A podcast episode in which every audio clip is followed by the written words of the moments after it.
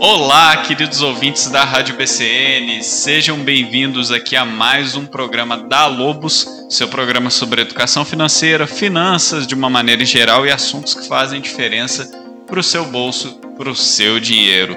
Se você ainda não me conhece, meu nome é Gabriel Medeiros, eu sou economista por formação e aqui do meu lado, co-apresentando esse programa, como sempre, aquele que vocês já conhecem, se vocês já são ouvintes do nosso programa, João Vitor Miranda. Muito obrigado, Gabriel. Como você já disse, o meu nome é João Vitor Miranda, eu sou graduando em Ciências Contábeis e eu posso dizer que nesse programa eu tô na minha praia. Que isso, hein? Puxei a responsa para mim aqui, agora eu vou ter que representar. Bom, e já que o João falou que tá na praia dele, vamos logo introduzir o assunto aqui para dar contexto a essa essa frase, né?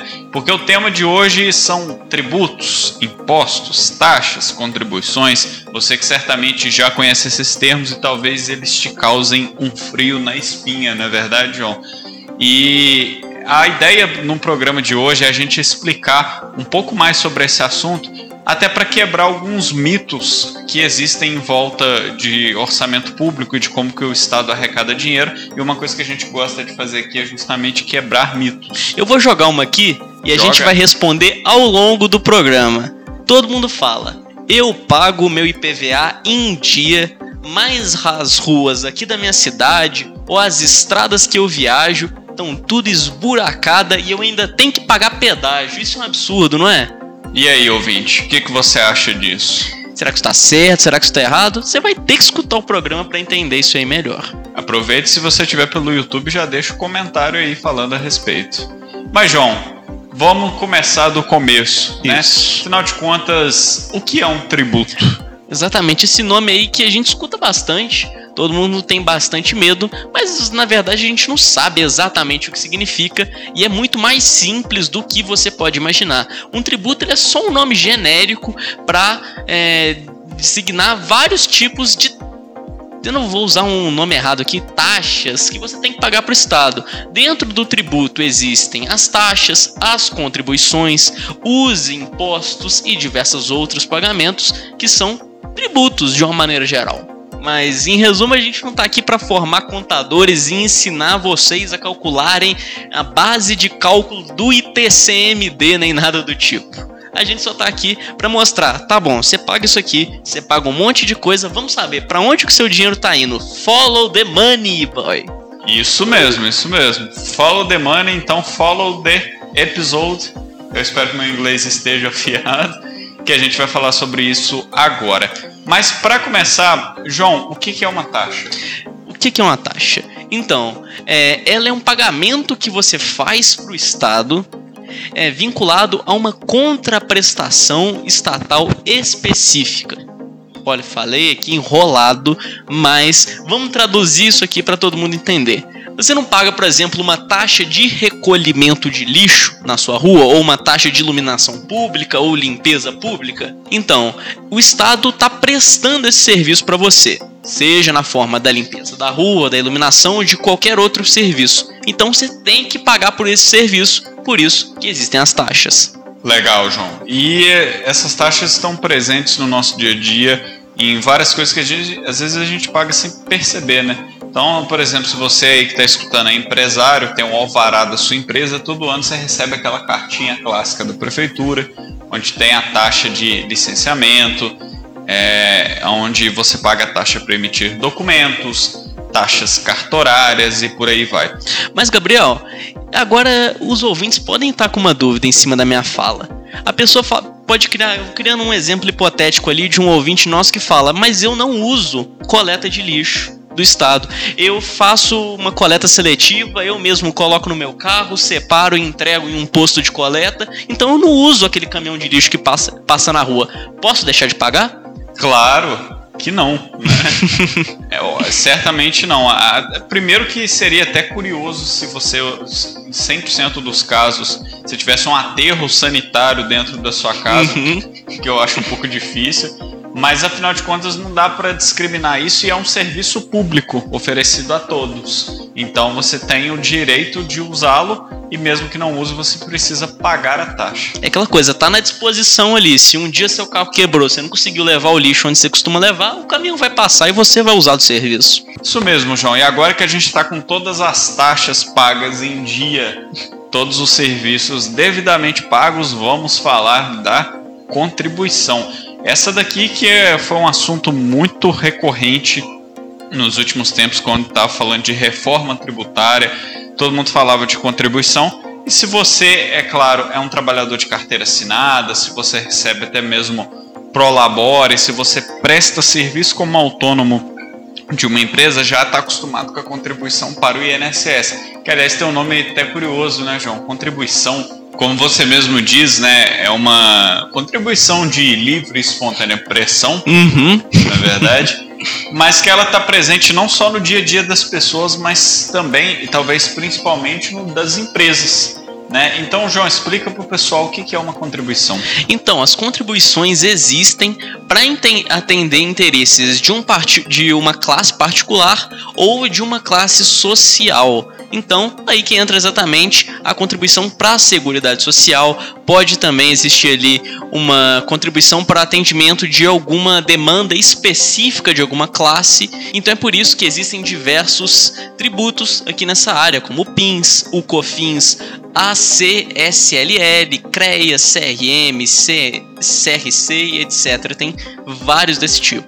Então, grande parte dessas contribuições é, que incidem sobre os lucros, sobre o resultado das empresas, vai para custear a Seguridade Social e INSS. A gente sabe que esse valor arrecadado não é suficiente, então o governo ele inteira, né, no bom português, usando outras fontes de receita ou até dívida para poder pagar aposentadorias, pensões, benefícios do INSS, como a gente já, já escutou falar isso várias vezes e de diversas formas. Mas, João, vamos supor um cenário aqui em que a Previdência esteja superavitária, ou seja, tem mais dinheiro sendo arrecadado do que dinheiro sendo gasto com previdência, está sobrando dinheiro. Isso todo fato, mundo poderia se aposentar assim sem problema nenhum nesse cenário, né? Tranquilamente. Isso de fato já aconteceu um tempo atrás. Né? Uhum. É, então, num cenário desse, o que que acontece com o dinheiro? Eu posso usar esse dinheiro para tampar o buraco da rua da minha casa? Ou melhor ainda, as pessoas falam: posso parar de pagar então? Ué, já que tá sobrando, tá né? sobrando quando, ó, me avisa aí, quando tiver começando a faltar de novo eu volto, tá? Pode ficar tranquilo. É, a, acho que a resposta para a segunda pergunta é ainda mais óbvia que não, você não vai poder deixar de pagar, de jeito nenhum. A previdência pode estar ali ou numa situação muito ruim ou numa situação muito boa que você vai continuar pagando. Isso aí é uma certeza que você vai ter. Bacana, João. Mas João, existe só esse tipo de contribuição, contribuição previdenciária, contribuição de, de interesse esse profissional? Como é que é isso daí? Olha, tem uma categoria de contribuições que é bem interessante, mas calma aí, antes de eu falar disso, para não causar alarmismo nos ouvintes, eu vou dizer que não é algo recorrente, não é uma coisa que a gente vê sendo aplicada tão normalmente assim, então fica tranquilo. Muito provavelmente você não vai ser tributado por essa contribuição de melhoria, mas agora eu explico o que, que ela é. Imagina que você mora em um bairro muito afastado, que as ruas são tudo muito esburacada e ninguém quer morar ali. O preço do seu imóvel é muito barato, não tem ninguém querendo comprar e etc. Aí vai lá, chega o governo e fala: beleza, eu vou fazer uma ponte que liga esse bairro aqui direto para o centro, vou colocar um shopping center ali, vou asfaltar essas ruas tudo, vou transformar esse bairro. O que, que vai acontecer? O valor dos imóveis na região vai subir muito, obrigatoriamente. Então, é, o governo permite que seja cobrada uma contribuição de melhoria, que é em cima do valor que o seu imóvel se valorizou, ele pode cobrar uma taxa em cima disso aí, porque afinal, pô, não fui eu que fiz? Então, pô, me dá os méritos aí pela minha obra, é basicamente isso é, essa contribuição aqui acaba sendo até um pouco contraditória para alguns especialistas, por causa de o, as obras públicas já serem feitas com o dinheiro público, uhum. né, em tese. Tem toda uma discussão em cima disso daqui, E também, como o João falou, não é um caso que é aplicado muito na prática. Exatamente, não vai tapar pedra em quem está querendo é, asfaltar sua rua de novo aí, ou um projeto de recapeação da cidade, com medo de sua casa valorizar e você ter que pagar mais imposto. Fique tranquilo, deixe que o homem asfalte aí que vai ficar bom para você. Mas por falar em imposto, João, vamos falar literalmente de impostos agora, né? Afinal de contas, a gente já explicou aqui muito bem a, as contribuições, as taxas, mas o imposto que é o que causa toda a polêmica que tem a ver com aquela pergunta que você fez no início, né? A minha rua tá esburacada e eu tô pagando em PVA e tá do mesmo jeito. E aí, o que, que eu faço? Né? Ô João, o que, que é o imposto? Então, vamos começar aqui jogando uma coisa. O imposto, ele não é vinculado a uma contraprestação. O que quer dizer? A gente tem muito costume de fazer essas ligações mentais. Ah, IPVA é sobre carro, então ele é para estrada. Não. O governo não tem essa obrigação. Ele, o imposto é um valor que é cobrado em cima de patrimônio, de renda, bens, consumo e etc. E é legal a gente falar sobre isso daqui porque é, geralmente quando o, o ouvinte, quando a, as pessoas de maneira geral veem lá ICMS, né, que é o imposto sobre mercadorias e serviço de transporte, o ISS, que é o imposto sobre serviços que tem aí na prefeitura da cidade, de todas as cidades. A pessoa geralmente associa essa arrecadação ali ao caixa do, do, do estado, do município, para poder ser utiliza, utilizado nas ações. Mas quando vê o imposto sobre propriedade, é, tende a achar que está vinculado a alguma coisa. O PTU é as ruas da cidade, o IPVA é as rodovias, né? As melhorias nas praças e tudo mais, mas na verdade não, na verdade esse valor ele é um, um valor que fica livre no caixa para que possa ser aplicado no, nas mais diversas utilizações. No entanto, essa forma de arrecadação não significa dizer que o governo, que os estados, que o município, ele não tenha uma o que a gente chama de amarra no orçamento, né? Uhum. Na verdade, o governo arrecada essa quantidade de impostos e vai aplicar ali nas mais diferentes áreas. Porém, existem leis, existem normas que mostram, né, que disciplinam ali aonde o Estado tem que aplicar cada coisa. Então, é comum, por exemplo, a X% do orçamento, né, um pedaço do dinheiro que o governo arrecada das pessoas, obrigatoriamente tem que ir para a saúde, outro tem que ir para educação, outro tem que ir para a seguridade social. E aí esse dinheiro quando entra nesses fundos, digamos assim, de aplicação, eles têm que ser utilizados especificamente para aquele fim e da forma que é previsto na legislação. E aí sim acontece aquela amarra é, do orçamento. Então é importante que você, como cidadão, exerça a democracia no sentido de verificar né, a existência e a forma de aplicação desses fundos de, de, do orçamento público e procurar buscar defender e cobrar os interesses que são da sua comunidade, da sua região, para que esse dinheiro possa ser direcionado para aquele fim ali, certo? É, mas, João, a gente sabe que isso não se resume só a esses impostos que a gente falou. E a gente tem umas categorias especiais que é até interessante falar também porque é, é, parece meio contraintuitivo para a população. Uhum. Né? Por exemplo, você ouvinte que está acompanhando a gente, saber que existem impostos que a finalidade não é arrecadar dinheiro? Pois é, o João vai explicar isso melhor para a gente, né, João? Exatamente, esses são os impostos extra fiscais. Então, mas se eles não querem arrecadar dinheiro, por que, que eles estão ali? Por que, que eles existem em primeiro lugar, não é mesmo? É, é claro que a consequência da existência desse imposto é a arrecadação de dinheiro. Então não, não imagine que você está pagando e eles vão queimar as suas notas ou alguma coisa do tipo. É, o Estado vai devolver o dinheiro para você, né? Depois. Exatamente. No final, é, no final o dinheiro está sendo arrecadado. Só que essa não é a motivação para ele existir. Os impostos extrafiscais eles estão ali para inibir ou desestimular alguma coisa é, quando o governo quer, por exemplo, que existam mais importações e menos exportações, ou vice-versa, ele pode mexer nas alíquotas de imposto ali para deixar mais vantajoso que você é, importe produtos ou que você exporte. Exatamente. Se o governo quer proteger os produtos nacionais, a indústria nacional, o que a gente produz e vende aqui dentro do Brasil, ele pode aumentar o imposto de importação, porque mesmo os preços dos produtos fora do Brasil sejam melhores, né, uhum. né, sejam mais baratos, com esse imposto ele vai ficar mais caro, a pessoa vai ficar desestimulada, vai acabar comprando da indústria que vende aqui dentro do Brasil. Outros exemplos interessantes, principalmente um deles, é, são as alíquotas do ICMS. O ICMS, que é o imposto que você já conhece, que a gente até falou aqui, né, circulação de mercadorias e serviços de transporte, eles têm alguns tipos de produtos que a carga tributária é altíssima com o intuito de desestimular a compra daqueles produtos, né, João? Uhum. Como, por exemplo, armamento de fogo, cigarros, e coisas do tipo. São coisas que o governo não quer que a gente consuma, então ele fala: eu vou colocar esse imposto, vai ficar mais caro, então obrigatoriamente as pessoas vão consumir menos, porque elas vão ter que gastar bastante dinheiro em cima desses produtos. Exatamente, mas a gente tem um imposto também que é sobre os investimentos, que esse aqui foi criado há um tempo atrás justamente pensando é, no fato de que o Brasil as pessoas especulavam muito, né, colocava o dinheiro, tirava muito rápido de dentro do Brasil, né, o, investidor estrangeiro traz o dinheiro de fora, coloca o dinheiro daqui, daqui a pouco já está tirando para poder ganhar ali rapidamente. Isso é uma coisa que prejudica a economia, então foi criado o IOF. Explica melhor, João, como é que funciona isso? O famoso imposto sobre operações financeiras, né? Se eu estou me lembrando bem dessa sigla o aqui. O próprio.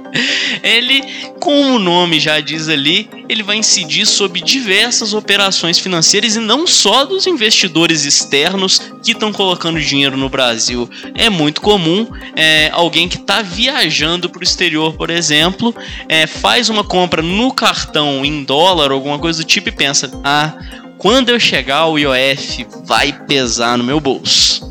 Pois é, exatamente. O IOF é um imposto interessante porque ele pode ser tanto fiscal quanto extrafiscal, né? Uhum. E no caso das aplicações financeiras ali, como ele incide sobre os primeiros 30 dias, onde ele começa com uma alíquota de 96% e vai até zero, então é uma forma de desestimular que o investidor, quando faça o seu investimento, a sua aplicação, ele deixa o dinheiro parado por menos de 30 dias, que acaba gerando um problema nas aplicações. Mas tanto é o fato de que o objetivo nesse caso não é arrecadar, e uhum. depois de 30 dias ele vai para zero a alíquota, não é mesmo, John?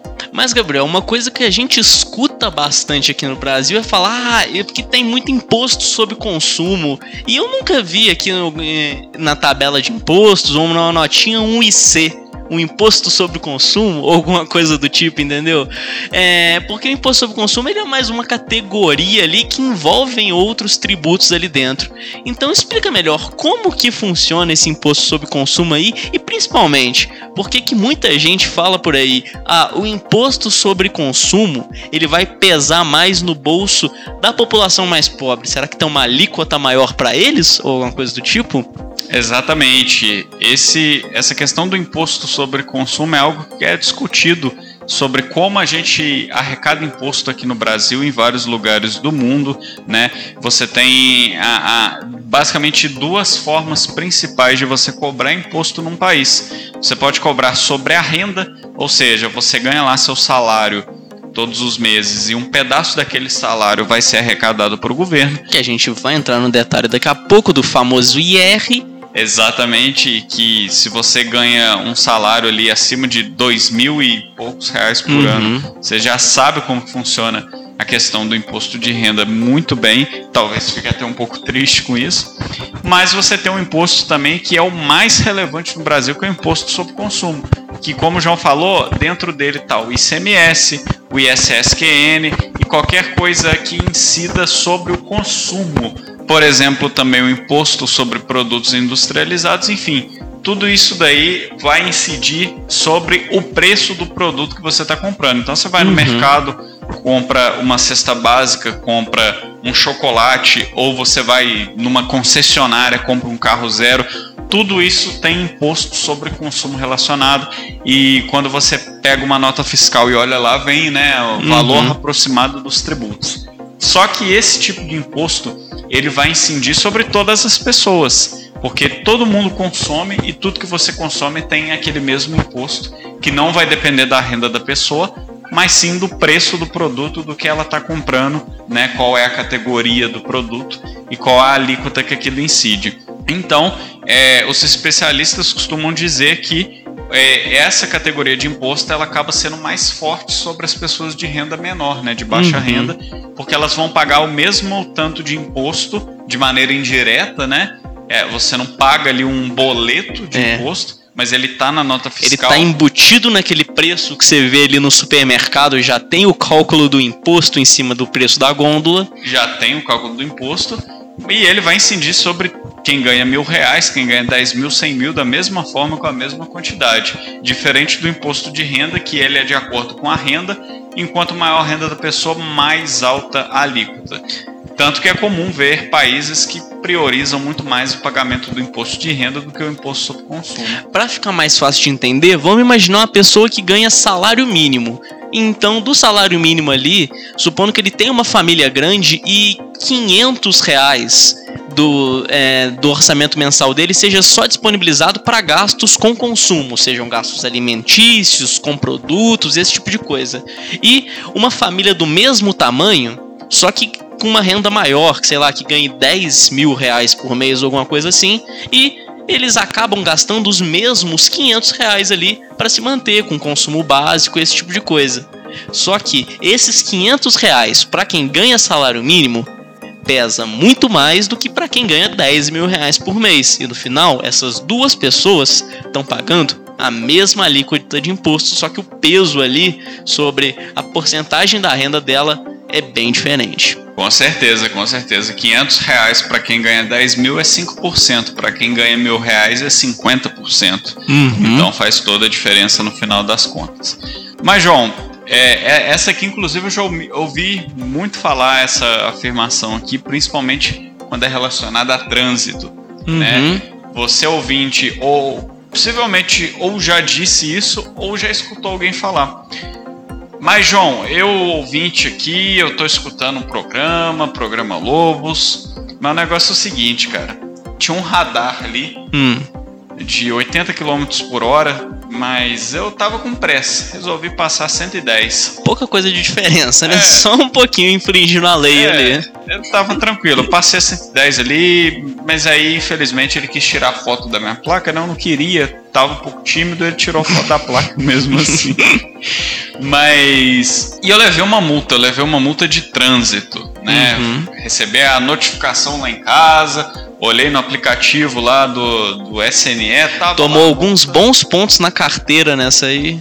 Com certeza, quase que eu tenho problemas maiores aí, mas enfim, tive que pagar a multa lá. Só que eu paguei a multa, mas olha só, João, eu paguei a multa e o salário da minha irmã que trabalha na prefeitura e da minha outra irmã que trabalha no estado estão atrasados. Entendi. E o, a, as multas aqui estão sendo arrecadadas em seguida, multa de estacionamento, multa por avançar o sinal, multa por passar no radar e o salário continua atrasado. Conhecendo você, o tanto de multa que você toma, mentira. e você já deve estar tá pagando praticamente o salário integral delas por mês em multa e só que não tá chegando para elas, né? Que isso, cara, eu não tenho nenhuma multa da minha carteira não, mas tudo bem. É um vou... piloto exemplar o Gabriel, eu é, tava brincando com ele, gente. Vou deixar passar essa daí. E aí, o salário está atrasado, a rua está cheia de buraco. Por quê? O que está acontecendo com o dinheiro dessa multa, João? Então, é, vamos começar aqui de uma forma simples para não confundir nossos ouvintes. A multa não é um tributo, porque nenhum tributo tem característica punitiva. Os tributos eles não estão aí para isso. Se tá para punir, não é. Então, é, vamos diferenciar isso aqui, porque muita gente confunde ah, a multa é tipo um imposto. Não, não tem nada a ver. Mas, por exemplo, falando especificamente das multas de trânsito, elas têm uma finalidade específica, que é, é financiar sinalização engenharia de tráfego, de campo, policiamento, fiscalização, educação de trânsito. Então, elas são vinculadas, elas têm um motivo para existirem e as receitas já estão ali vinculadas a esse tipo de contraprestação. Assim como a gente falou que existem os fundos públicos, né, onde quando o dinheiro entra no, no caixa do Estado e é destinado para esses fundos, ele tem que ser usado especificamente para esse fim. Quando o governo federal, o Estado, as prefeituras arrecadam multas de trânsito naquele radar que você passou a 110, quando você furou o sinal, esse dinheiro ele já entra no orçamento público carimbado que a gente fala. Uhum. Ele não pode ser usado para nada que não esteja nessa finalidade. É por isso que pode acontecer de você ver uma cidade, um estado que está passando por crise, que os salários estão atrasando, que precisa de obras públicas, mas esse ente, né, esse estado, esse município está arrecadando milhões de reais em multas e não investe um real nisso que precisa. Justamente por causa disso que a gente falou. Ele tem uma finalidade específica e só pode ser usado para aquilo. E João, a gente está chegando agora para o final desse programa, mas a gente separou um tema aqui curioso, né? Já que ele ficou famoso no ano passado, mas só que ele já existe na Constituição Federal desde 1988, né? Quando ela foi publicada, que é o empréstimo compulsório. Esse que talvez você tenha ouvido falar dele ano passado no auge da Covid. Já me deu até um arrepio aqui, o nome dá medo. É, é tudo que tem a palavra compulsório já, já, é um pouco assustador, né, João? Mas o que é o empréstimo compulsório, afinal de contas? Olha, o empréstimo compulsório, ele é uma das poucas coisas estatais que o próprio nome explica muito bem o que ele é. É um empréstimo compulsório. Fim do programa, um grande abraço para todos. Obrigado, até a próxima. Mas aqui, entrando melhor nele, ele é um tributo, que ele só pode ser criado pela União, então fica tranquilo, o prefeito da sua cidade, nem o governador do seu estado vai poder instituir um empréstimo compulsório, independente da situação que esteja ocorrendo, ele é exclusivamente da União que é a Federação do Brasil, e ele só pode existir em dois cenários: um cenário de calamidade pública, que é ou... é o que a gente viveu ano passado, exatamente, ou de uma guerra externa, especificamente. Então, se o Brasil tiver em guerra contra outro país, ele pode sim criar um empréstimo compulsório se ele achar necessário. Tá, João, mas você explicou muito bem o que é um empréstimo compulsório, mas afinal de contas, como que ele existe? Como que ele é cobrado? Eu acordo 6 horas da manhã, olho o meu extrato assim no meu celular e dou um pulo para trás, caramba, sumiu 10 mil reais. Aí tá escrito lá, emprestado para o governo federal. Devolvo quando eu quiser. É. Devo, não nego, pago se puder. E aí, João, como é que funciona? Então, é, quando o empréstimo compulsório é criado efetivamente, ele é colocado em prática, o próprio governo vai definir ali a base de cálculo em cima do que ele vai incidir. Aqui, por exemplo, como aconteceu ali no auge da Covid, que as pessoas realmente cogitaram o empréstimo compulsório, tecnicamente ele seria cobrado sobre mais ou menos ali 10% sobre o faturamento das empresas, mas isso aí nunca chegou a ser concretizado e também não é obrigatório. É, em uma outra calamidade pública que possa vir a existir, ele pode ser cobrado de outra forma.